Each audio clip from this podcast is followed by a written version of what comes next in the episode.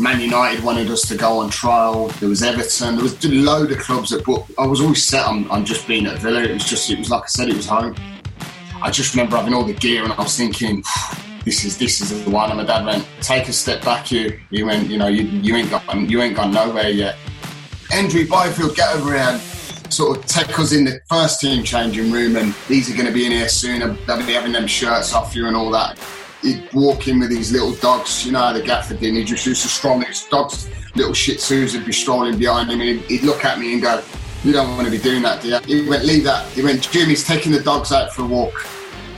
The thought of actually seeing my shirt hanging up, I can't wait to put that on. It was almost like everyone stopped in the whole stadium it was like it was dead quiet. One of the worst managers I've ever, ever been under. That stage of my career, he put the nail in the coffin for me. It haunts me so bad that I didn't put it further in the corner where the keepers made the save. I just started ban- just bouncing around in the, in, in, the office. I wanted to sort of jump on him, and he was like, he went, "You just got to relax." And I've got that that runners up one, which is is upstairs in the drawer somewhere because you know unless I'm winning, it doesn't do anything for me at all. I, I, I always had in the back of my mind I was going to prove Martin wrong. This is football. Welcome to football. You know, you, these are the these are the ups and downs you're going to have in your career.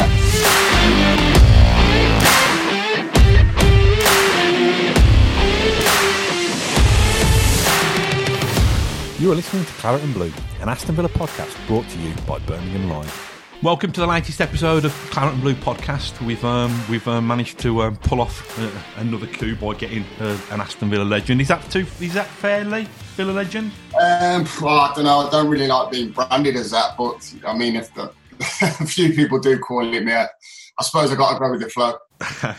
what we're going to do, we're going to take you on a Wonder Claret and Blue nostalgia trip on a Wonder down memory lane. So best place to kick off, I suppose, is, is at the beginning. What when when was the first time you kind of experienced having a football at your feet, Lee, and you, you realised that you, would fallen in love with the game? Um, I think um, it, I mean you've got I've got to say it was early on. Um, I mean, having the upbringing of my, my dad being a, a, footballer, it was it was kind of sort of it was blooded into into me really. Um, you know, as a as a two, three year old, I'd always have a football with me, as I was told by my, you know, my mum and dad that anywhere I want, anywhere I went, I'd have a, a, a, a football where I could uh, sort of have a, kick about and, and, and sort of, you know, I'd always just have a ball with me anywhere I went. So it was, I think it sort of came from having that, that sort of, sort of football background, which was obviously dad and, and uh, obviously my family, you know, they're they're all sort of football crazy to be honest. Um, you know, the whole family going to, going, to,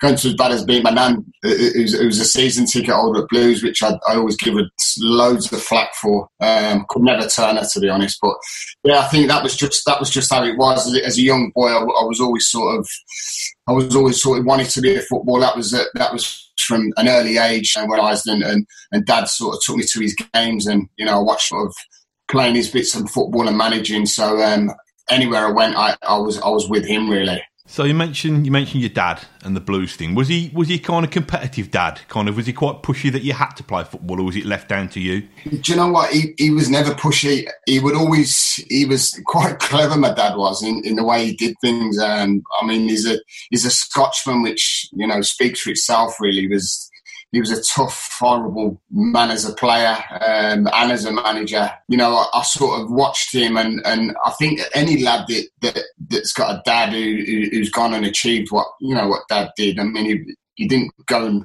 play at maybe the top top level um, at the time, but you know, I think you always want to go and follow your dad's footsteps in them occasions, and you know, just watching the way he he spoke to players, uh, which were nice at times, and, and, the way he sort of spoke to me on a level where, I mean, there was lots of times where I, I, I was playing as a, as a youngster, and he was he was very very hard and, and, and very sort of not, I wouldn't say brutal, but he, he sort of gave me a, a kick up the backside when I was needing one because you know he, he's, he's been there and done it, and I think you know, I, I have this conversation a lot with him, really, and he's, you know, we're, we're like the best of pals. You know, it, it, it's crazy because he, he always was quite harsh on me because he wanted to get the best out of me, and you know, if it, it was something that he'd set up for me in the garden where he'd, he would have the goals in the garden, he'd set out the, the cones and, and said, you know, this is how, this is how we do a bit of dribbling and, and get your shots off and stuff like that. And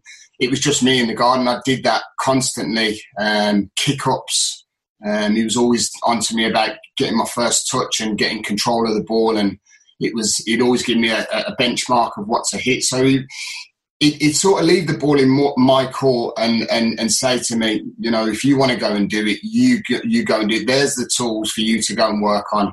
That's what I want you to do. And and when I, I did do it, he'd, he'd, come out and watch me, and, and I wouldn't say give me a pat on the back, but he'd say, yeah, you've still got a long way to go, which which always kept my uh, my feet on the ground. With your dad being being at Blues, and you say, I mean, I love that that your nan's at a Blues season ticket holder. Was there any, was there any ever thoughts that, that you'd be kind of led down down the dark side? well, they, I mean, to be honest, we, we, we I mean, I, I, was, I mean, obviously, I was born in Solihull, but I, I, lived in Halifax for a while while Dad was at Halifax. So when I did come to Birmingham, um, I mean, I, I, was, I was a, a proper had the sort of northern accent, which weren't great to be honest, because you can imagine going into a Birmingham school and it's, it's completely the different well, the opposites of accents, really. I mean, some people say the Birmingham accent's terrible, and, and some people say the Northern accent is. Well, I mean, I had the, the full blooded Northern accent, which I've got a little bit of ribbing for. So I think getting over that hurdle was, was one thing. And then obviously living in Bordesley Green, which was a stone's throw from that terrible place down the road. Um, you know, I, and, obviously Nan and, my uncle being big, big, blues fans. We lived with Nan obviously um, in Blakeland Street. Um, so it was it was one of them where I don't think I really got pushed into it. I mean, don't get me wrong. I think my uncle always tried to throw a, a Birmingham shirt on me, but it was it was never the case. It was um, it was all I always wanted to, to play for Villa. I mean, it was it was something that that, that always stood out for, for me. Is that when I was a kid, I used to I used to sort of I mean, watch sort of games at times and get get the opportunity now and then to go and watch games. And I just remember going to the, the Villa ground as a, as a young boy uh, with a, with a lot of friends. I think it might have been a tour of the ground, and and I went, this is like heaven. It was like you know, I, I want to I want to go on that pitch and I want to I want to play for this football club, which was. I mean, who would have thought that a dream like that would come true? Um, it is a boyhood's dream, and, and, and to think you know, that they, all my family are all blues and dad played for blues. And I, I did have the opportunity to go and sign for Birmingham, uh, which I did.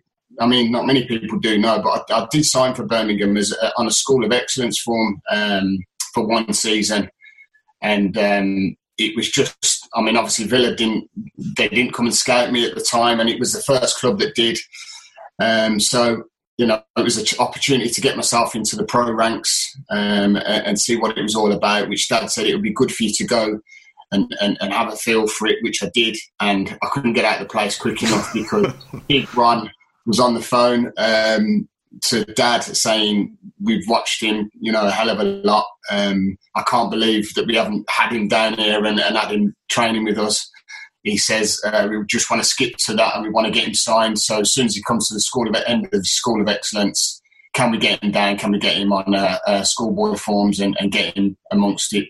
Which I literally, I was, it was like heaven. Trust me, it was like the best news as a youngster. I mean, to even think that I mean, I was I was at a pro club, and to have Villa call at, at, that stage was was absolutely. I mean, it was magnificent. It really was. Um, um, it was it was just like a dream come true. And to meet Big Ron as well was like I was just in awe of the whole the whole situation. But again, you know, I've got to give lots of credit to my dad.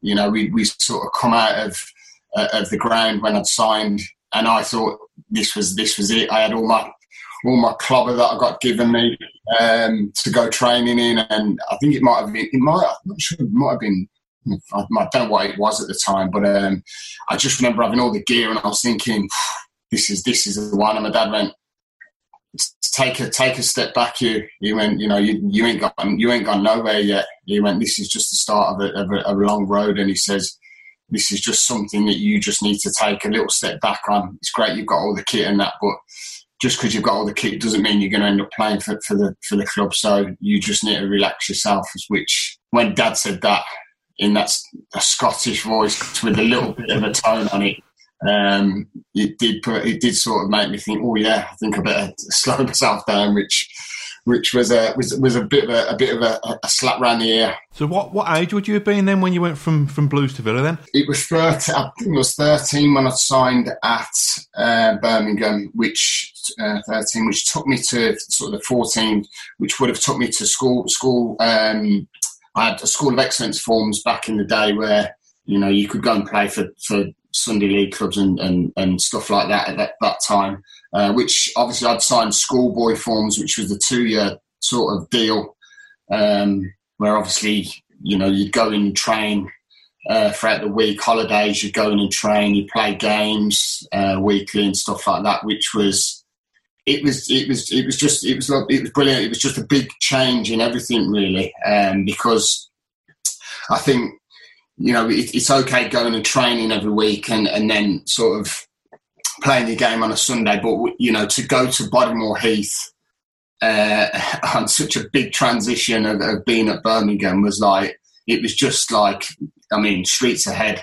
You know, it was it was something it was something amazing. So as a young lad, it, it was great to be around and, and, and see a lot of the players. And Big Ron, like I said, as a signing me, signing me at the time, he'd always come over and get me involved and, and, and, and you know, sort of get me to meet the players and stuff, which was it was great. I just felt so, I felt like I'd just come home really, and and that's why it just felt so right and it just felt so perfect. Taking you back, so if you'd have been kind of fourteen-ish around the time you joined Villa, remind me uh, what what year that had been. Then are we talking what 90, 93?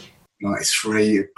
I'm, I'm terrible with dates. I've got, I ain't going to lie to you, but it, it, would have been around 93. Yeah, it would have been uh, 93, 94.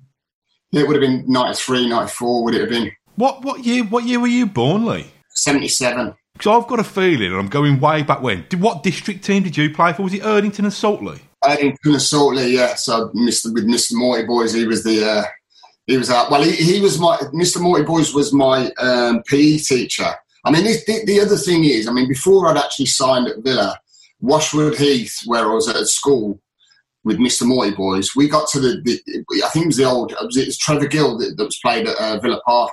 Uh, I think it was the Villa Cup or whatever, and I got to play at I got to play at Villa Park uh, um, against Hodge Hill in the cup final, which was just, I mean, it was it was such it was so hard to get and get to, to get to go and play at, at Villa anyway, but to go and play them, play in the final. I mean, it was it was it was another thing that was a big stepping stone for me because I remember scoring two goals in the game, and two of them was at the whole end, and it was just honestly, I can't even I can't even describe it, but I don't. My memory's so bad with things, but them things stand out a million miles when it comes to the football games and the goals, and I just always remember scoring, and I just I was always thinking imagine that whole end just full of people. And it was just it's something that I always wanted, and it always always used to remind myself of it all the time as a kid. So I, I was born seventy eight. And I remember, yeah. I, I, think I was like reserve team youth back for our district, which was Whalley. And yeah. was, was Darren Byfield in your team with Erdington and Saltley? Yeah, he was. Because yeah. your names, your your names were kind of doing the rounds as kids. I mean, I, I, doubt I'd have ever played against you because if, uh, if I would have done, I'd have known it. Should have torn me, torn me to bits. But even even back then, there was a vibe within local schools football.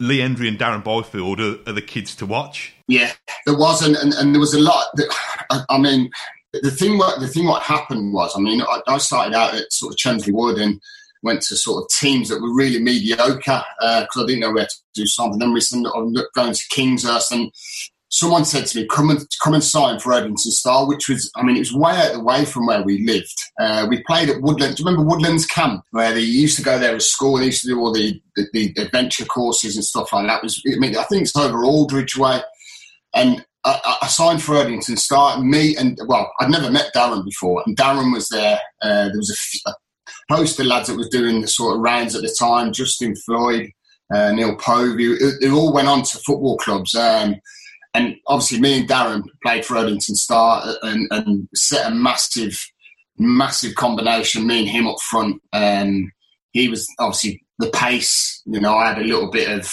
nous and I was a little bit of a nasty one. Um, even though I was so, t- I was quite small as a kid. But yeah, we, we, we, we had a lot of attention from football clubs from then on. Um, you know, people wanted us to go down. So oh, even when we was at Villa, you know, we, because we signed at Villa, Villa, this this was after we'd signed, so it was the time where Man United wanted us to go on trial. There was Everton. There was a load of clubs that, but I just I couldn't I just couldn't do it. I mean, I think I don't know if Darren actually went out and, and, and had a few tr- sort of trials elsewhere, but I, you know, it was just I was always set on, on just being at Villa. It was just it was like I said, it was home. What was it like being in and around Villa at, at, that time? Then what was it like being an academy kid? Did you have to clean boots and that kind of thing? Yeah, well, I mean, obviously we we moved on to, to sort of signing uh, YTS forms, which was was, was was I mean, it was quite crazy because you you know you come to the end of your your, your sort of schoolboy scholarship for two years, and then you're waiting for the going to the office, see the gaffer.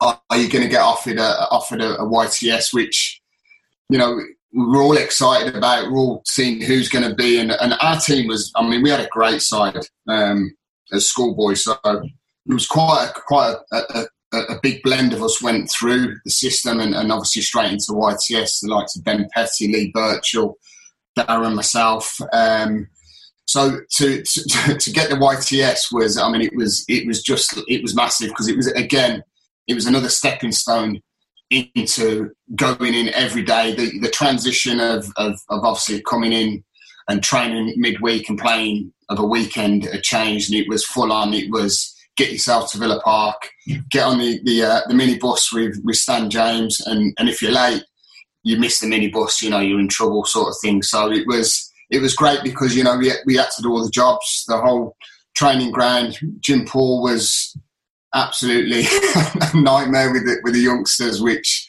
I think if you ask any YT uh, what Jim was like, he was he was on it. He had us cleaning the floors.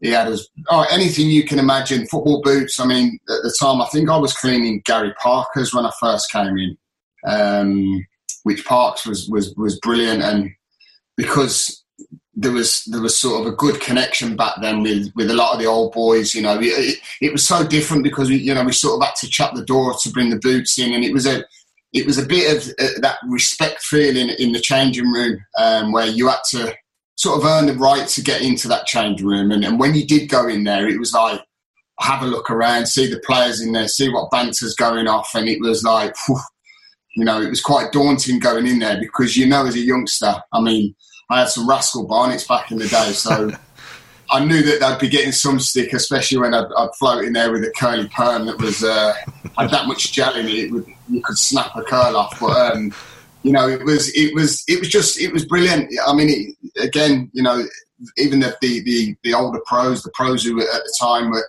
were, were fantastic with us, um, and and I think that was just down to a lot a lot was down to Big Ron. I just I always just remember he was always in and around, and if you had the youngsters that he felt that had a chance, he'd always try and he'd bring it like we'd, we'd walk past the change room and he'd go, Hendrie Byfield, get over here and sort of take us in the first team changing room and and say these two, and he'd, he'd sort of let the lads know that we we were the sort of main main players in that team, and these are going to be in here soon. They'll be having them shirts off you and all that, and it was it was just good. It was such a, a such a good feel, you know. It really was, and it, like I said, the YTS sort of had some great fun. We earned, I mean, it was peanuts, 28, 28.50 a week it was, or twenty seven fifty a week, um, going up to thirty two fifty a week, which was we didn't care. We were we were doing something that we wanted to, and we enjoyed it.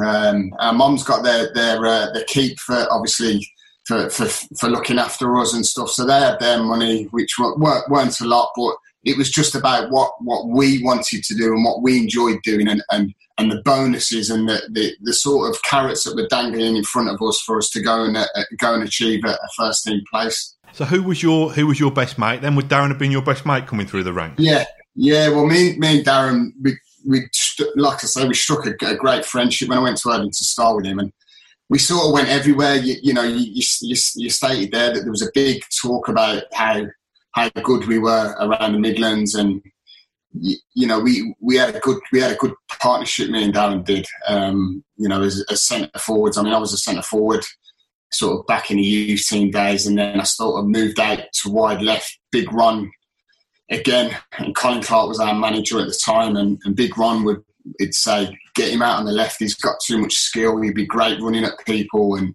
he's got great versatility. He can go outside and he can come in, which he said, you know, lots of people haven't got that. And before I knew it, I was playing out on that wide left, and again, I'd have such a good link up play with Darren because I knew that I could pop it into him. I could go and play off him, and in and around the, the box, we had a, a, great sort of combination of play, which we always used to work on. And Colin Clark was was really was really technical in, in, in them sort of skillful areas, and used to do a lot of, a lot a lot of work around sort of the 18 yard box play, which was all attack minded, which was just a dream for me and Daz. But you know, the transition of, of changing positions was was was really strange at the time. But I just always remember Big Ron telling me that he, he pushed me out on that left hand side because he said you'll play for England there one day, which was was quite ironic that I did end up playing for England.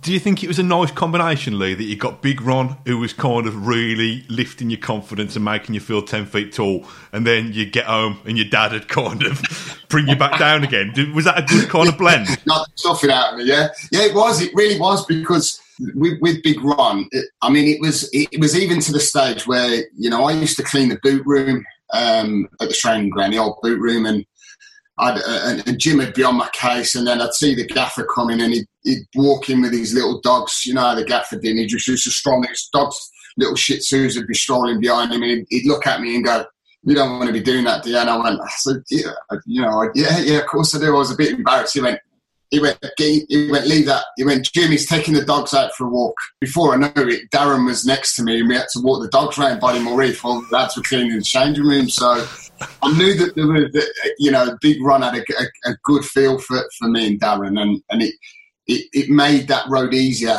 going into the, into, into the club. And, and like you said, with Dad giving me that clip round the backside and a kick up the, the backside, sorry, um, just to keep my feet on the ground was was really good because it, you know when Dad used to come and watch me play at Bodymoor and ask me how he'd always ask me how I felt I did, and you know if I felt I did okay, I'd, I'd, I'd say, and if I, I, felt I was poor, then I would. But that was only through what, the way he brought me up to being like that because you know he, he was a firm believer in that.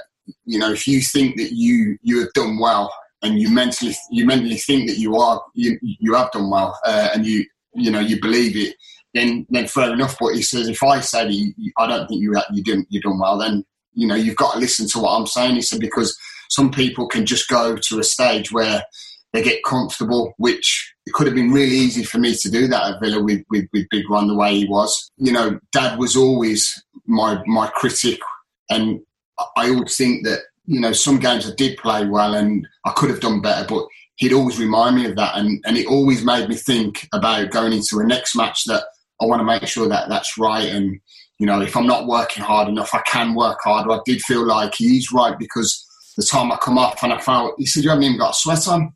And I went, I said, well, you know, I've worked hard. He went, you, you ain't worked hard. He said, you get, you, you're getting complacent. And it just always made me think I've got to work hard. I've got to work hard. And it, it was brilliant. He was really, you know, for, for the hard background that I had in my upbringing to, to, to be a professional was all and all of it was down to my dad and, and the dedication that he pushed me and pushed me to levels that that made me, I feel, the player that I was and, and the fit player that I was. I could get up and down the pitch because pre-seasons, you know, it's easy as a youngster. YTS, you're not earning big money. You know, it's easy to to sort of just say, "I'll go back in June," sort of uh, July time, and you know I'll go on holiday for a couple of weeks and, and, and get drunk with a few of the lads and whatnot. And it wasn't the case for me. Dad was dad was on me. He was two weeks before we went back. I'd, I'd have to go running. I'd have to go running. He'd make me go running. He'd get me fit. He said because when you go back training to pre-season, he says you'll all go back and you'll train with the first team. And he says you be at the front went because when you're at the front of training and you're fit, you're two weeks ahead of everyone. he says people start that's looking and saying, "Who's this kid?" And he was dead right. I used to, I was at the front with all the pros, and it, it was the, the bleep test. You know, I was the last one out of the bleep test, and it was just down to my sheer fitness that Dad had prepped me so right to go into that because he'd been there and done it himself. So it was a great blend of, of having Dad and, and, and, and the gaffer there at the time. So, can you remember what it was like the first time you did train with the first team group? Yeah, well, again, it, sort of the white because obviously we signed sort of YTS. We went back as as as um, as YTSs and we were started full time. So, you know, you sort of get blended in. But then all of a sudden, we'd, we'd get sort of nurtured into the group of, of the first team, and you know, we'd do the, the, the fitness sort of based stuff, which like I said, we, you know, I, I sort of dominated the, the, fitness space because I was, I mean, everyone would say I was, you know, I was only sort of 16 at the time, but I was just, I was fit, I was sharp, and uh, I just remember going, I remember going on a, a sort of lot, I think it was around uh, Kingsbury Water Parks. And I remember coming back and I was first and I was sort of looking behind my shoulder to see if I could see any any players or eh, because I was just that fit. And I remember coming in and I think it might have been, I think it was Jim Barron, and he, he, sort of looked at me and he was just, he just clapped and he went, "Excellent," and it was just them little, them little feelings of. He'll recognise me, and, and Dad was Dad was just dead right. You know, that's how I, I always worked. And when I went and trained with the first team, Dad always said to me, "Don't be shy. Don't be scared to go and tackle. Don't be scared to go and do what you're doing because whatever's got you to where you are and whatever's got you to, to go with the first team. You know, there's obviously a, you're obviously doing well, so don't change that. Uh, and I, I always, I always, always, always think about that time when uh, we, we, we, there was me and Darren had to go over, and Big Ron had called us over to play in a, a game on I think it was a Friday, um, and he said, "I need two players." And I, sort of like put my hand up, and he went, "Darren." Obviously, we knew we were going to get called over because we were, we were the gaffer's favourite, so we joined in with the lads, and it was it was brilliant. I remember I remember scoring two goals in the in the, it was only like a, a sort of short training game, but it was just it was brilliant. I just felt like again, it just felt so easy and and, and felt like I was a part of it. And, and uh, you know, again, Big Ron had joined in with the training. Um, he used to think he was Redondo and things like that, and I used to think. I mean, at the time, I was thinking, the gaffer can't really move. He just stands out on that left wing. So, and I remember, I think I remember um, Andy Townsend telling it. It might have been Kevin Richardson saying, "Just don't pass to the gaffer if you're on his team." just always remember that.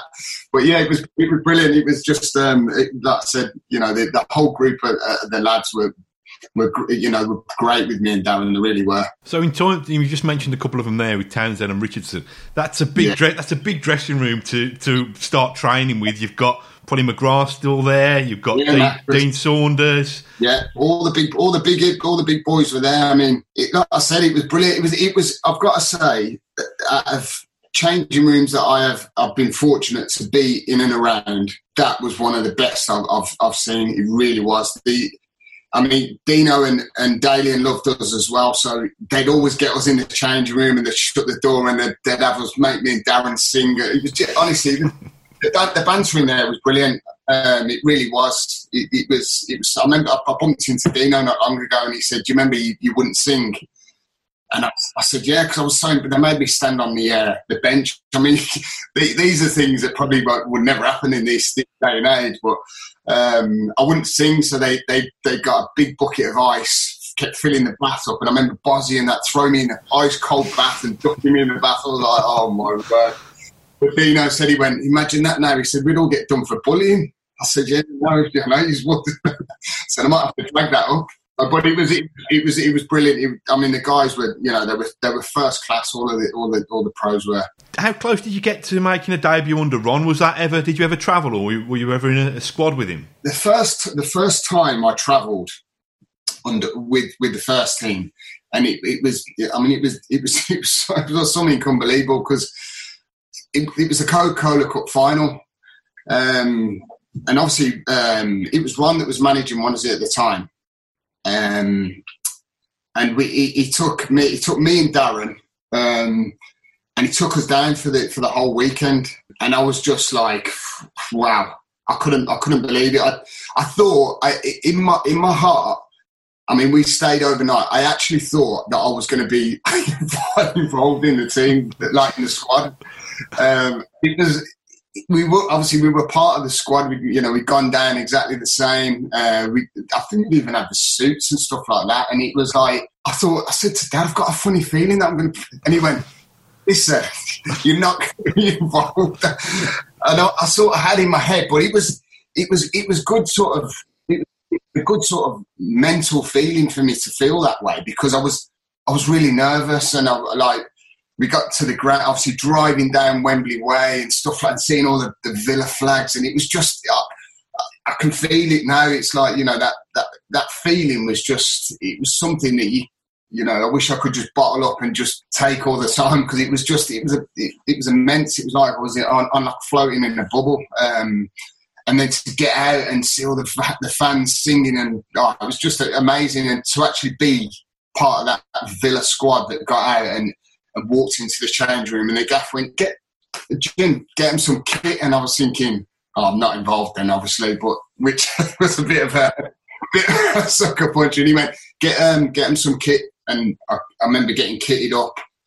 Um, obviously, went out on the on onto Wembley, which was again something that I didn't think I'd ever get the chance to. Um, and I remember warming up with Tails and the boys and that. It was, oh, it was, it was just it was it was special. It really was. It was it was something that was just you know a, a boy's dream to, to continue on a, a, road that was just seemed to be just going perfect and perfect, and it was just everything was just feeling right. And I said, you know, just to, to to go out and be a part of that squad, it was. I mean, it was it was it was immense. It really was.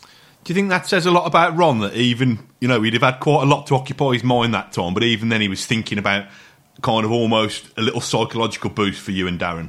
I do, and I, I really do because you know it wasn't just just. I mean, there's lots of good things that you can talk about, but there's lots of things that you could turn around and you know some games where say the first team weren't playing and we were playing on a Friday afternoon and the boys are first team are train and obviously the youth team are playing or, and he'd bring the lads over to, to watch the youth team, and he went. He always says it to me to this day. He went, you know, he went. I just, I, I wanted to come over and watch you and Darren. He says, and then when I brought all the lads over, that, he says at times when they weren't playing, he said I'd find them just finished training, and rather than going to the change room, they'd filter over to the next pitch where we were playing, and they'd all stand and watch, which again is very rare, but that's that's just the way I think Ron sort of bedded into his players and his man management skills and and I mean he, he was a fantastic manager. You know, there's no there's no doubt about what he what he done in his managerial career, but you know, I think the the little touches that he, he had and he brought to that football club was were special, and I, I don't think it had just been me. I'm pretty sure he did it with a lot of the players that he, he brought through. Um, because every every person I speak to that's worked under Ron adore the way he is. And, you know, Carlton Palmer's one that that I see quite a bit, and he, yeah, I mean, he just absolutely loves Ron to to, to, to, to bits. He really does, and a lot of the lads that you talk about, you know, I'll give him a bit of banter, but you know, he's just an absolute character. So why do you think you didn't get your debut under him, Lee? Was it just a little bit too soon? I think I think so. Yeah, I think it was. I think I think Ron would have loved to loved to have given me my debut. I really do. Um, I, I, still, I still think that he just knew that he didn't want to sort of throw me in at that deep end. As, a, as mean, you know, not forgetting I was a skinny sort of 16, 17 year old lad that was had no meat on him. It was just just pure. My body fat was not zero. it was just. So I think you know to throw me in in them situations, and and I think at the time there might have been only been two, three subs, you know. So think it would have been a bit too soon for me to do that. And I think knowing where Ron had been and his experience of managing, you know, I think that he knew it was it was just a matter of time before it would happen. But you know, I felt that he, he, definitely he definitely did protect me in that sense. There's a random picture in our archives of you during the. Um, I think it was the night. Well, it was. It was the night when Phil, Phil King scored the penalty against Inter Milan yeah. at Villa Park. And you oh, it's just it's just you, Con. You got a curtain haircut, and you're just jumping up and down, celebrating by the tunnel. I think. So, what what was your involvement on match days? Then were you just kind of? Well, that that, that game in particular, uh, Big Ron came in and he said, "Everyone, make sure you're in your tracksuits. Um, I want ball boys. We, I think they did like a multi ball. So if he went out, they wanted it quick back onto the pitch. He wanted he wanted to keep the flow going and."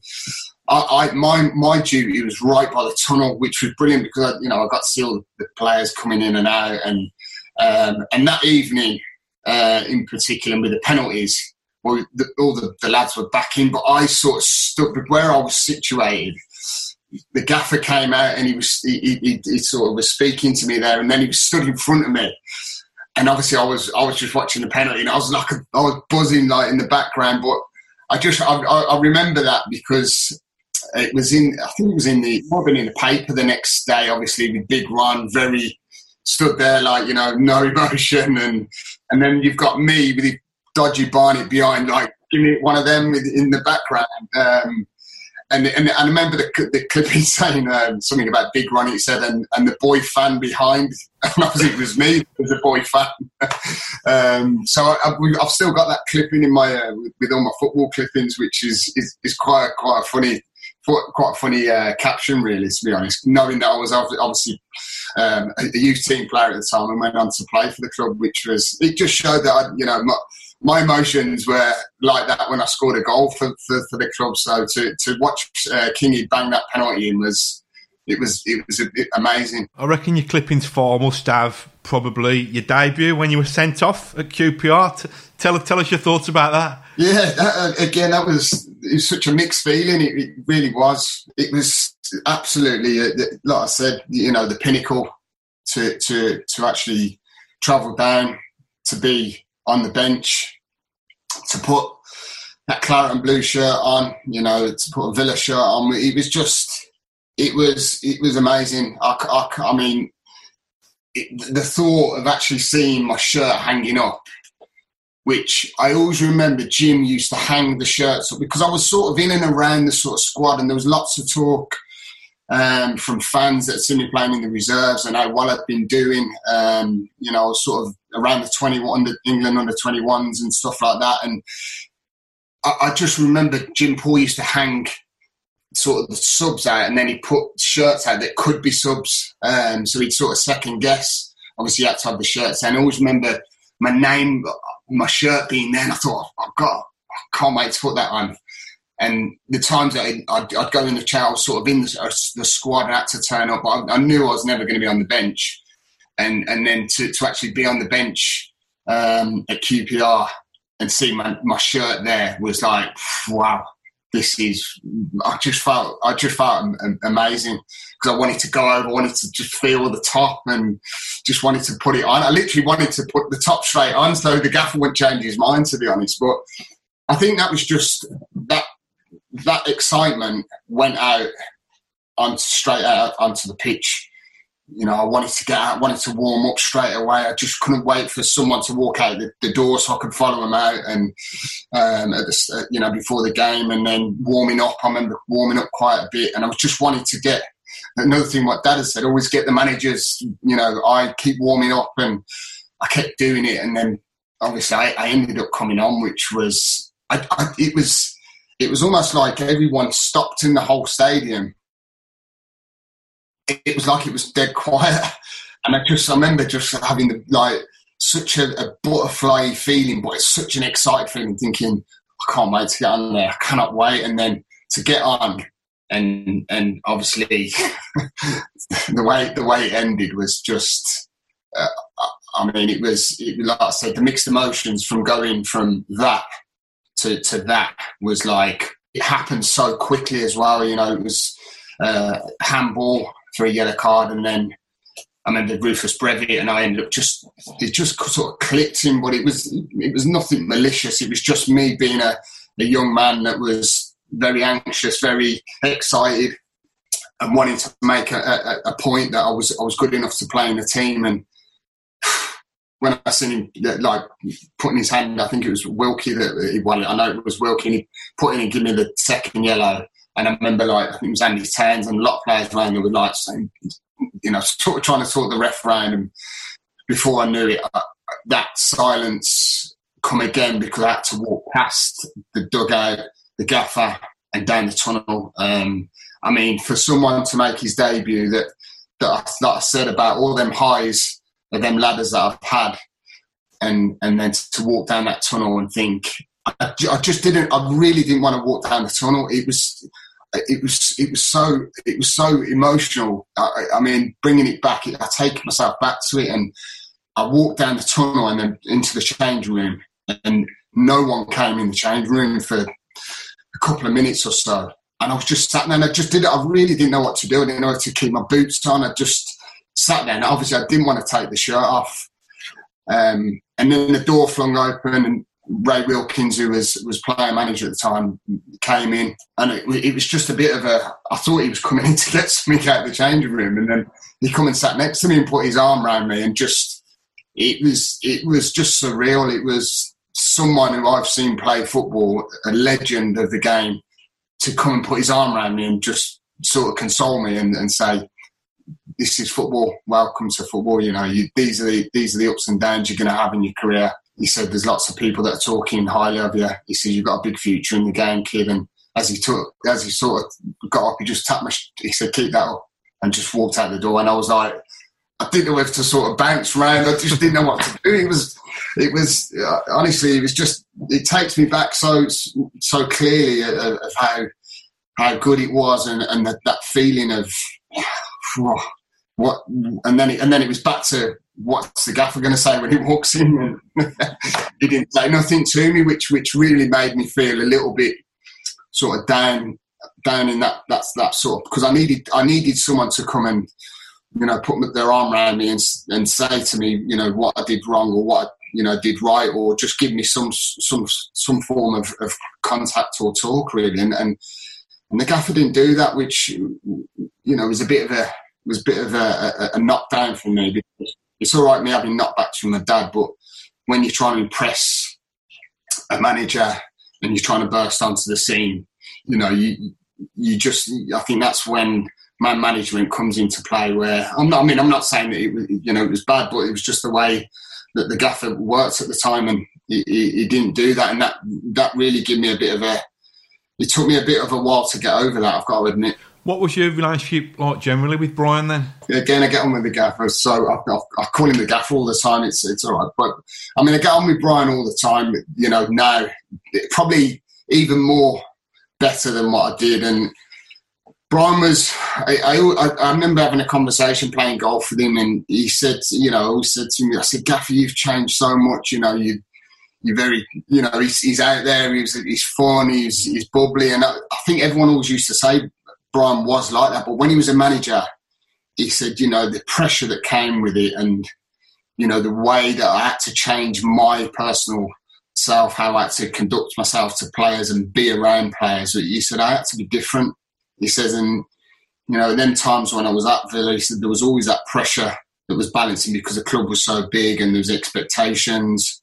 Um, and I, I, understood it. I understood it, and I'm glad he did speak to me about that because he didn't freeze me out of the side. He kind of, I think he, he, he kind of protected me from from throwing me back in there and, and, and, and back out into the to the wolves really, where I think he wanted me to sort of take a step back, let me have a look at things, let me watch things. He still took me on, on in the squads and stuff, um, but I just felt that there was a lot of games that I could have been playing in that sort of period of time because, again, you know, there was a lot of fans when I when I sort of made my debut. There was a lot, still lots of fans wanting me to to, to get amongst and, and, be a part of it. And Brian just didn't. He didn't have that sort of push to go and give me a, get, me out onto the pitch again, which was was, was unfortunate. But I, I totally understand where he was coming from, and I totally understand now why he did it. Really, brilliant thing about watching Lee Hendrie back then was just what a wind up merchant you were it's kind of you, you, you're the kind of player who opponents hate. You know, you can't. You're better, better. Technically, you're a better footballer than I think you're our equivalent of Robbie Savage. Just the way that you kind of used to annoy people so much. You know, the, the, the players that I've, I've, played against. You know, some big players that, that I always come across now because they're doing a lot of these sort of the media work and sort of the the, the, the old sort of pro games and the ex pro games and and and all the lads they, they all say I used to hate playing against you. You were you were fit. You used to run around. You used to wind everyone up. You said everyone wanted to boot you, and it was like you just used to get up and give a little bit back, and then let everyone join in. And I said, I said, I know. I said, I, can't, I, can't, I couldn't help it. That was that was my thing. I think I felt that I was just protected all the time. It, it was so weird. That listen, I'm, I'm, I couldn't, I couldn't even, I couldn't have a fight with a worm. Me, i have got nothing to me. Do you know what I mean? It, it, it crawled all over me. But you know, I think it was just the fact that I, I, was in surroundings where I felt like oh, no one could touch me, and, and that wasn't just with the, the players; it was the, the, fans, it was the whole feel of it. It was just it, it, just felt like I could do it, and you know, I did used to get involved, and I did used to sort of wind people up, and I, you know, I would if someone did, you know, do my heading during a game, I'd make sure I'd, I'd try and get one over on them, which I just I always remember the Sav tackle on the advertising boards where I came on as a sub, and I just thought he's, get, he's getting it when I come on, and I came on and I, it just he had a bad touch out wide, and I thought this is prime. I'm just going to smash him. He was against Leicester, and I just absolutely nailed him. And he, he was lying rolling round. His hair was all covered in sand where the, the side of the pitch was. And I remember Gerry Taggart and uh, Frank Sinclair grabbing me, and I'm almost having a fight with two of the biggest on the pitch. And then you know, I've got the boys, big Ugo come in, and I thought I'm safe. Ugo's here, so it was. Like I said, you know, it, it, I was a wind-up merchant, but it, it, was something that was just in my make. I still am now. You know, it's something that I've. it's just it's that mentality that I've, I've always had, and I, I, I, I, can't control it, and I've never been able to, and that's why sometimes I'm a, I've been a fool to myself because I, I wear my heart on my sleeve, and and and it, it overtakes what I'm doing, and sometimes it's just where I've got to take that breath, that second breath, and say, you know, I don't have to do that. I can just walk away. But once someone gets my back up, I'm I'm gone. I'm, I'm just like a I see red. That's like that switch that comes on, and I just can't I can't control it. It's terrible. Is that a bit of your Scottish ancestry or heritage? do you think? I'm, I'm thinking so. Yeah, because, yeah, because we've got no uh, we've got no fighters or, or, boxers in our family. But I think it must be the Scottish. Um, the half Scottish blood that I've got floating around, it, it comes on every now and then. Can I ask you a little bit about this kind of bad boy reputation that you had, like being a bit of a, a party animal? And it was a story. Can you, can you? I don't know whether all these years later you can clarify exactly what happened with that golf buggy. Oh my word! I, do you know what? I, there's so many stories that I, because I was that bad boy, it was just, ah, oh, he's done it, he's done it, and it, uh, half the time I hadn't done it. That was the, that was the annoying thing, really, because we were playing at the Forest of Arden, and there was uh, there was myself, um, and there was there was Crouchy, Gareth, and uh, a, a pal of mine that, that used to come golf, and we came off the, I think it was the, it might have been 14th on one of the holes on, on the Forest, and you have to go past the house. So we, we sort of, I took, we put our shots in, and they were faffing about on the green doing something, and they parked the buggy and it was like on a slant because we just used to park them everywhere and because we thought we could. And we sort of went to the slide side of the house. It was me, I'm sure it was me and Crouch, and we sat sat just on the buggy, and we just sat there feeling about in our phones. And, I went, "Where where are them two? And it was Gaz and um, I think it was Barnesy. And I went, "Where are they?" So we went back, and all I can as we come back through, all I can see is them two stood there trying to pull this buggy out of the ditch where it's gone straight down, and you can just see the roof hanging out the top. Well, we have literally killed over laughing. I mean, it, it was it was the funniest thing I've seen. But next week, you know, we go in. I've I've told the course marshal. We goes in, and then it's in the paper that I've because I'm the member there. I've crashed the buggy which was what I can assure you, it wasn't me. I was sat on that next tee waiting for them clowns to come through, and I ended up getting the uh, getting all the uh, the press headlines. Uh, so, but that was just that reputation that seemed to seemed to follow me. And listen, I'm not saying I was, I was any angel by any any stretch, but anything that went wrong, it, it, my name would come straight to the forefront. I can't believe you're sticking to that story all these years on, you know. But it's, uh, I bet. Listen, I bet the, the, all the ones you're blind for. I bet there's a fair few that you got away with as well. To be fair, back in the day. Yeah, there, yeah, there was. Of course, there was. You know, they, them ones stay in the uh, them ones stay in the closet. You know what it's like. They'll come out on a on a rainy day. Maybe if I, I pull a book out of the bag, but I think that might open a can of worms up. I was a bit of a fanboy. I think similar age to you, I was a bit of a fanboy back then, and we used to see you in Liberties, Studebakers. Where, where, where was the best scene for you back then? Oh, Steaming Rhino. What, you, you missed Steaming Rhino? You never left the no, um, we, we, well, we got introduced for, to uh, Liberties because we every now and then Yorkie and Bozzy would go up there and you go and because we were sort of floating in and around the squad, we'd we'd end up in uh, Liberties. So Liberties was the one because it, I was a young lad and there was a few of the older birds in there, and you used to think, "Well, I've got a chance here." It was like um, it was like grab a granny in there. It was, but um, it was uh, it, yeah, Liberties was the place, and then we ended up going down to. Obviously, the times moved on, and we ended up going into uh, Studebakers, which was the the just rife place at the time. You know, it was full of young girls, uh, young lads. We were just we'd sort of take over when we come in. Um, you know, the likes of me, Gareth, you know, Crouchy when he was down, JLloyd. It was that was the place to be uh, in Birmingham on a on a Saturday night where if you wanted to see any footballers, you, have got every chance that you would in there. So it was that was that was where it all started. For all the sort of bad press that I did have, I, you know, I, you know, there was there was always a lot of bad stuff that was always knocking around about me, and and you you know yourself, lots of people would say so many things, and you just think I don't know where some of these people get some of the stories they do get, some of the things that that you get Brandy doing were just absolutely ridiculous. It was you know it was just because you're in a city that's got two rival clubs that hate each other. Um, you ask anyone, majority of the people that were saying it were the Birmingham fans. So that was all they could do is hang on and, and, and try and and try and bring that the, the club down, which it was never going to. It's too too far down. That is, you know, they'll be either slagging me or they'll be slagging Villa, and it's it's like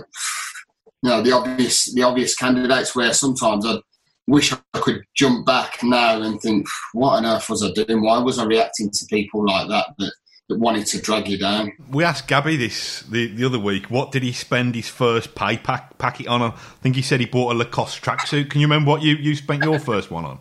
yeah, I can. I bought um, me and Darren actually. We went to a shop um, in town called Al- Altex, and they used to sell like Lacoste stuff there. And um, we went and bought ourselves some Rockports um, I think they were, I don't know how much there were back in the day. I had the black leather ones, and Darren had some sort of darker brown ones. Um, and we said our first pay pack, we're going, we're going to go and buy ourselves some of them because, and then it started to materialise into. We had the uh, Stone Island jeans, and then it was Lacoste shirts, and it was before we, we were kitted out. But it was, um, it took a little bit of a while because you know, when you get your first pay pack, you want to start wearing the decent club. You want to start sticking with the lads that are in the, the changing room. And yeah, the, the Rockports were the one for us. I, I think even we ended up wearing our Rockports with our Villa tracksuits when we went into training at times. Can you uh, just back on the pitch? When was it that you, you finally felt you were kind of fully fledged member of the of the squad league? Was it under Gregory or under Brian? Yeah. You were a little yeah. bit in and out under Brian still. It was in and out uh, under, under Brian, but as soon as JG came in, he was straight away. He'd worked with us obviously um, previous to, to, that, and he came in, and, and before we knew it, I mean, I was playing against Atletico Madrid, and I was I was a I was a regular feature in the squad. I was playing a lot. You know, John didn't.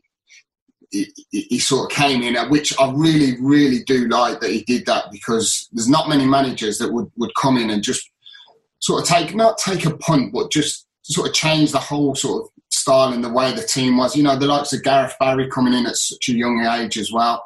Um, JLloyd was was sort of in and out of the team, and you know he, he, was trying to bring a lot of young lads in that he felt that were, were well equipped to go and to go and play in, in the side. You know, Darren was on the bench and, and got a few few appearances. You know, Stefan Moore. There was lots of players that he just brought in and says, you know, this is the way I'm going to roll, and and he did, and you know, I think that's when I felt that I was I was an established player, and and I was part of the furniture. So tell us about the England call up, how that came about. You know, there was there was talk about you know how well we were doing at the time. Um, there was talk about obviously myself, uh, Dion, and Alan Wright. Obviously, it was was in the squad as well. Was it Merson as well? I think it was. It was quite crazy, really, because there wasn't. well, Villa really didn't get a mention when it come to sort of the England squads, and all of a sudden, you know, there was a there was a handful of us going going down, and I just remember there was talk about it in the paper building up to to, to the call ups, and the gaffer pulled me in, uh, sort of when he when he got the they got the call and he called, he called me in the office and I thought, what's he going to say to me? And I, I, I didn't know whether I was going to get called up he was going to say, you're not, you're not, you haven't been called up. And he went, congratulations, you've, you've deserved everything that you've, you've achieved. You went, you've been called into the England squad. And I just, I just started ban- just bouncing around in the, in, in the office. I was like a, I was just like a kid. It was just, it was, I wanted to sort of jump on him and he was like, he went, you just got to relax. You know, you said you've done you've done really well, and I just it, it was emotional. Really, really was. I, I, do remember sort of coming out, but rather than going into change rooms, coming out and getting some fresh air because. Again, to think that I was going to go and join up with the England squad, it just wow, it's the pinnacle of football. You know, to put on uh, a, a, a, an England shirt with with the three lions on was, you know, the next best thing to, to putting on a Villa shirt, which in my eyes, but you know, it was the fact that I'd been called into an England squad, which you know at that time there was some big players that were in and around the Premier League, so it was just a, a dream come true, and to, to let the family know what you know what, what had actually happened, I, oh, it was it was amazing. It was the best best feeling. So if that crossbar had been a little bit narrower, well, it was a poster. It was just I sort of when I when I when I came on, it was that was that was something where I mean I actually felt like I did did quite well when I came on, um, and I I just remember just checking. It, I've got two incidents in, in football where, where I felt that I should have done better, and the one was this one that I'm going to talk about the England game where I cut back onto sort of cut inside and then I've cut, which I did like to do, chop on them left and right. And I chopped onto my left and then I've just, obviously my weaker foot and I've just, I've hit it quite cleanly, but I've just dragged it just a touch and it's just sort of glimpsed the post and gone away. And I just thought, oh my word. But I remember, I think Dion might pick me up and just said, different class. And it was just, it just, oh, it was, it was amazing. It, I just, I kind of, wish that it had gone in, but on the same front, it was just it was just a it was it was brilliant. It was just brilliant to even be in a situation where I'm at Wembley in an England shirt. It's on the box. Family are there watching, and I've just you know I've nearly scored. And then the other incident was the Atletico Madrid game where I, I just to this day it haunts me so bad that I didn't put it further in the corner where the keepers made the save and and that goal would have, you know, would have been such a massive, massive turning point in the game, well, in the game, because it, you know, would have, it would have possibly sent us through. So the two two incidents in football really stand out of them two, but the, the main the main one obviously is the uh, the Atletico Madrid. I do is a regret that I didn't go on and and make more uh, of, of my England career because you know it, it's great that I've got a cap and yeah, it's something you can't take away from me, but I hate being classed as a one cat wonder. It's just something that really, really annoys me because I do deep down feel like I should have gone on and got more at the time, but it just wasn't to be. But I've got to be fortunate that I, have got I've got an England captain under my uh, under my wing. So, what was your um, what was your best memory of, of playing for Villa? I've got, do you know, I've got I've got I've got loads of memories that, that I could go over and over with. Um, you know, that have all the lots of good memories, lots of bad. But I mean, the me- the memory that always that always stands out is is is is just when I, the Atletico Madrid game was. It's something that always it always stands out. I, I, it's it's funny because I only watched the game two weeks ago. I, I got it. I, I, don't know how I got it, but I ended up getting it. It's a terrible copy that I was watching. It was on might have been on YouTube. and I watched the whole game, and it was like it was something that I just I've never seen or never been a part of of atmosphere and and intensity and what was riding on it. Just a number of things, the pressure and the players that were on the pitch for Atletico Madrid. It was it was something that was, you know, it really really always stands out in my mind. Um, and I, I, remember having been a part of the goals that we scored, Stan scoring that screamer, um, and again the chance that I should have should have put away. Um, but it was just that that will always go to my, to my grave with me. That will because it's something that you know always sticks in that heart. You know that that is what I loved, and that's what I, I cherish being Villa Park, packed out atmosphere, like you can never imagine being in the, the middle of that, that football pitch and having people just shout you and, and, and goad you on was, oh, was incredible. Can you recall the 2000 FA Cup final much? It was a difficult one, really, um, because I'd been struggling with a, with an ankle injury. I, I, I, remember doing my ankle quite bad, um, and I was desperate to get back for the final uh, for this for the semis. Um, um, I was desperate to get fit anyway. That's just the way I was. I hated being injured, and um, gaff said, you know, you're not fit enough and stuff like that. And I started getting back in squads, and I was strapping my ankle up. And then obviously we had the semi final, and, and, I just wanted to be a part. I wanted to get on the bench, uh, and I said to the gaffer, I said, "Gaff, I'm, I'm fit. Honestly, I'm, you know."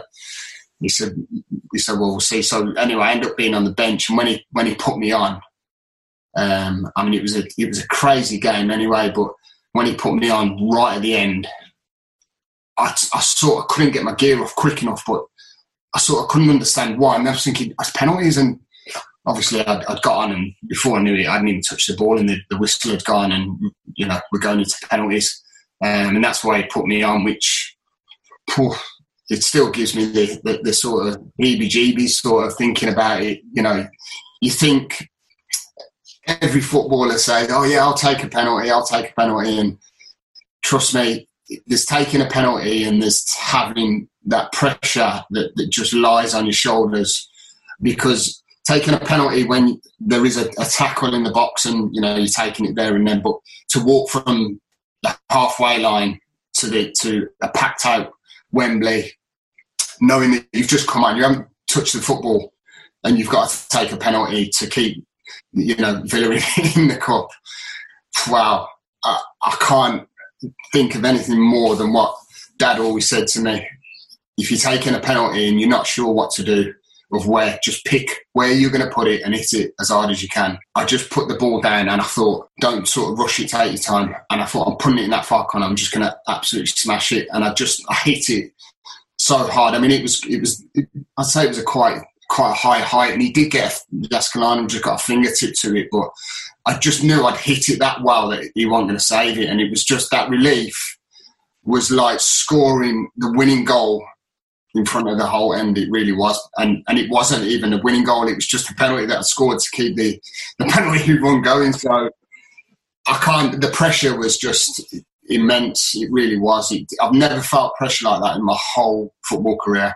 I, I, remember the, the, final clearly. It was, I think it actually went down as one of the worst finals ever, wasn't it? Um, uh, and it was obviously the, uh, the last final at, at, at, the old Wembley. Yeah, and it was disappointing. It really was because I actually, I actually felt that we, you know, we could go and win it. You know, at, at the time, and I just always remember the final just being, you know, in comparison to the semi-final, it was just there was no comparison. It was just a very dour performance, and you know it, it, didn't it didn't meet the expectations it should have done. Um, and obviously, I wasn't involved in the game, you know, which was was disappointing myself. But I, I knew deep down I wasn't going to be because you know I was, I was battling to try and keep in the squad anyway with, with this injury, but it was just yeah, it was a disappointing final to be honest, and really gutted that you know I haven't got that that FA Cup winners medal. I've got that that runners up one, which is is upstairs in the drawer somewhere because I don't I don't feel like having runners up medals is is something that you know that you you, you want to keep. I think the boys have took it into school for their show and tell a few times because it's, it's something that I've just you know unless I'm winning it, it doesn't, it, you know, it doesn't really, it doesn't do anything for me at all. So if you had to, obviously we, we do player ratings in the paper. If you had to rate your Villa career out of ten, yeah. what what number would you give it and why? I'd probably give myself a seven. Um, yeah, seven, lowest seven. But I, I don't know. I just I, I I feel that you know I think when I got when I came into the side and you know I didn't. I mean, people do say that you know I could have gone and done a hell of a lot more and stuff like that. I still played a hell of a lot of games for the club, and I felt that I should have played a lot more games, if I'm being honest. And you know that was down to preference and manager. You know, Graham Taylor wasn't someone that I got on with. Um, you stated earlier about Brian Little didn't really push me into the squad. I think you know there's there's probably a hundred hundred games or more that I've missed out on. Um, is why I probably give myself a seven. There's there's no doubt about it. If you you know I I, I put a, I put a Villa shirt on when I played football and when I put that on, I, I was going to work. I was going to work hard. I was going to come off that pitch knowing that I've run around and give everything whether I did, you know, whether it turned out that I did play well or didn't play well, it wasn't the fact that I, I put that on and, and, I thought I'm just going to stroll around today. It's never never been the fact, and it never would have been. Um, so, you know, I'd always I'd always have that heart to go and play. I felt that I could have done and, and achieved a hell of a lot more. And you know, my disappointment is that I had to leave the club at 30, where I wanted to finish my whole career at, at the club which would have been just absolutely perfect for me. Um, but you know, I had good spells and I had bad spells, and that was the problem that the consistency that, that wasn't there. That I could have turned around and said, "Yeah, do you know what? It's a nine or an eight.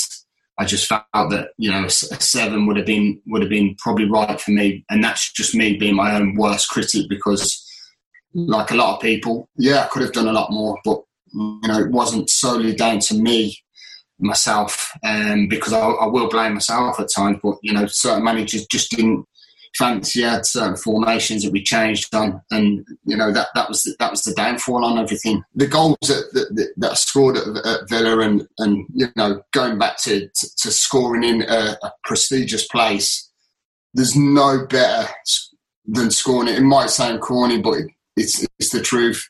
In front of the whole end was, uh, you know, these are all little pinnacles that I've had in my career, and it makes the hair stand up on the back of my neck. It really does. So, talk us through you leaving Villa then, because I think I'm right in saying that your final game for Villa was in Martin O'Neill's first game. Is that right? Yeah, because I'd, I'd, I'd, spoke to Martin. I, I was quite pleased that Martin was coming into the club, and I thought to myself, he's a he's a manager that you know I've always admired, and uh, you know he's very enthusiastic. He's his back staff were, were very good, and, and I thought this is a, you know this is a chance. New manager comes in, and I feel that I, I probably suit Martin's sort of style and the way he, he likes to go about his, his football. Um, and it, it, it, just didn't seem to be. didn't um, you know? I, did, I was hampered with, with these calf strains I kept getting, and I couldn't just couldn't get to grips with them, and that was always the problem. It was just trying to keep that fitness base. So coming to the back end of thirty, which it was when I left. Um, and I, I, had a conversation with, with, with Martin, and he, he, was he was golden. He was he was straight up with me. He just says that you know I'm I'm, I'm looking to change the whole sort of club around. I'm getting a lot of the older players out. I want to bring some new young players in. Um, I think the budget might have gone up with with with, with, with changes around the place. Uh, and he said, you know, if you if you feel that you're not getting enough football, you know, um, you're granted to go and, and, and get yourself some football. I, you know, I won't stand in your way, which was fair enough. He was he was honest with me, which I, I, I totally respect. Not all managers are like that, and and and I, I do really respect him for that because you know at that stage it was disappointing. It was heart wrenching that I knew I wasn't going to probably be at the club because it was I was coming to the sort of final end to the end, of, end of my uh, contract, and I just felt that I, you know it, it, was time that I had to try and get my face back out there because people forget you very easily. So, what was the last day like? Cleaning out your locker and saying goodbye to so many kind of old friends. well, do, do, you know? Do you know what? When I, when I actually went out on loan um, to Stoke, it was I, I, I always had in the back of my mind that I was going to prove Martin wrong I was going to prove him wrong that I was good enough to still be at the club, and hopefully, hopefully, he would have changed his mind. Um, I'm, I'm, not saying that I didn't do. I, you know, I had a great, great spell at, at Stoke, um, but it just it, it didn't. That, that, was always my. I always set myself crazy targets and stuff like that, my own personal stuff, and that was one of my targets that I would I would make him turn his head and, and make him reconsider. You know that he'd, he'd have me back at the club, but yeah, to take all my stuff and and walk out there was it was it was hard, but like I said, deep down in my heart, I felt that I'm coming back here. I'm not. I'm not. I'm not leaving here. I'm coming back. Kind of having been a one club man at Villa for I don't know. You tell me, ten or fifteen years. You then you then went on a bit of a travelling roadshow, didn't you? How many clubs did you yeah. have after Villa? Oh, I've, I've lost count. I've lost count. I really have. Listen, that's just my love for the game. It really is. You know, I, I love playing football, and I'll play football as long as I possibly can. But I I did do the rounds a little bit, which I, I feel that I, I just made to, I made the wrong decisions. You know, I should have gone somewhere. Um, I should have signed for Stoke after leaving Villa was was one of my main regrets. I signed for Sheffield United, um, which just just was the worst thing I could have done because it, you know it just didn't work out.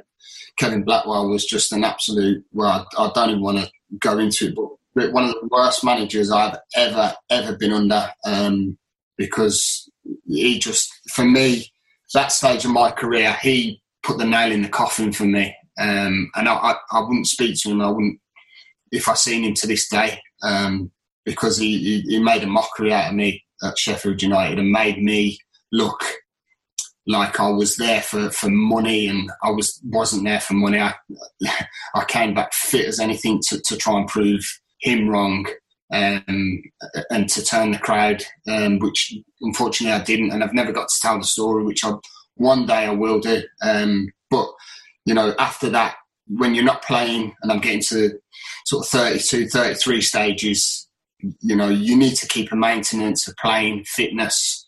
And it, it wasn't working at all. So, you know, I had to scout round and, and try and play football. It was a tough time in my life anyway, you know, so I, I was trying to keep on the map um, and I did end up going sort of playing a bit of non-league stuff, which was just didn't suit me at all. You know, it, it was it was it was a big transition from playing Prem Championship and then you know sort of lower leagues. It was very difficult, very um, very demanding, which I, I just I found was you know there was no football. There was times where I wasn't touching the ball in games, and that's not my that's not my game at all. Um, but yeah, I had a, a, massive host of different clubs, uh, you know, towards the back end, which I could draw a line through probably eight of them without a, without a, a shadow of a doubt.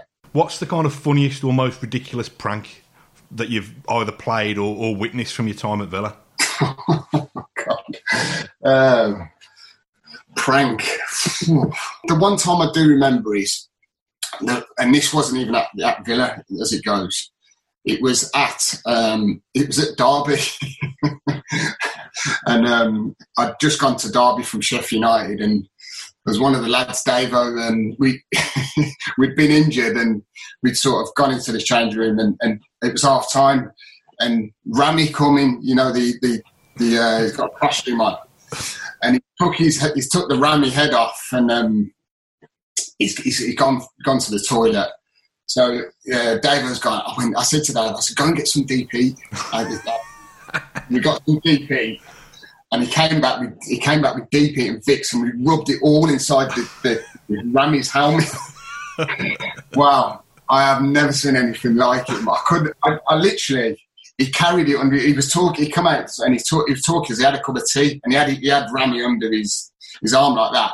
I, I couldn't look at him because I just knew I was going to burst out laughing. He was being serious about the game. And anyways, we sort of watched him walk out and he's walking up towards the tunnel and then he puts his cup down and he puts his thingy on and then he sort of walks out and then he stops and he sort of he makes a sort of a bit of a movement and I, have just absolutely killed. I, I couldn't stop laughing. It always always stands out to me in the day. And as the game went on, I remember seeing him standing behind the goal, but he kept sort of lifting lifting the top of it so he could just sort of get a breather out. He must. I'd love to have seen him after because he, would have had the reddest boat race I'd, I'd, have ever seen. But we got we got in big trouble for it. Um, we had to to write written apology to the to the mascot guy, and um, we had to uh, ram his head dry clean. I love that. That's brilliant. funny, funny. But there's a just off the top of my head, that one was it was it was class. There's been lots of uh, been lots of stories that have been quite quite funny, but that always, that one always stands out for me. That. This is the final one from me, mate, and then I'll let you enjoy yeah. the rest of your day. I promise. I've heard a vicious yeah. rumour, and I think you've even confirmed it that your lad supports Wolves. What the hell's gone on? oh my goodness me! I, I honestly, honestly do not know. I'm, I'm I'm mortified. I really am. I don't know where it's come from. I really don't because obviously none of none of us are uh, Wolves. You know, I said there's Birmingham fans in the family, but he's he, just the one the one day we, we we were sort of watching a game and stuff, and he he was asking about well, he was really quite young at the time, and um, we end up he's watching a game. Then he, we've ended up playing computer games, and he always kept picking Wolves. So I'm like playing FIFA, and he's like, "So why do why are you Wolves?" He went, "I really like that. I like the colour of the kit." Well, it's gone on and that. So I, I've took the boys down to get Villa kits down at Villa Park. Didn't didn't want a Villa kit. Once wanted the he, uh, he, called it the orange kit at first. Um, so I thought, do I get him it? And it might just be a phase, and we'll sort of slowly filter it out into the dustbins. Um, nah, that was it. He knew Wolves. Then he started knowing players, and then before I know it, he's wow. Wolves. I, I've seen him in there crying over games because they've got beat and it was the I think it was the Watford game at Wembley where they got beat. I remember him bouncing around in there. I think they might have been two 0 up, and I'm sure Troy scored one late on, and they end up losing. And well, I've never seen a kid, and that's when I knew he, he really did support support the club. To be fair to him, and there's one thing I can take out of this is that you know, he isn't a Birmingham fan because he wouldn't have been stepping foot in his house if he was. I'll tell you that now for a fact. Because uh, I couldn't have had that kid in here. There's, there's no doubt about it. You know, it, it's one of them things I can't I can't knock out of him. He, hopefully, he'll see sense as he gets that little bit older. Oh no, mate. We'll forgive you anyway because you've been such a br- you've been such a brilliant sport, and thanks for thanks for g- generously giving us an hour or more of your time, and thanks no, for all thanks for all the brilliant memories that you've um, you've given us in Claret and Blue down the years, mate. Nah, so um, thank you, thank you, all you guys and the fans of you know you've obviously made it for me. No, I just want to say stay safe, mate, to you and yours, and yeah, uh, hopefully we catch up with a point when we're allowed to again. So, all right. Yeah, definitely will do. Take care. Thank you for listening to Claret and Blue, an Aston Villa podcast. If you enjoyed today's episode, then please let us know. We love hearing your feedback. We'll be back soon with another episode. Until then, up the Villa.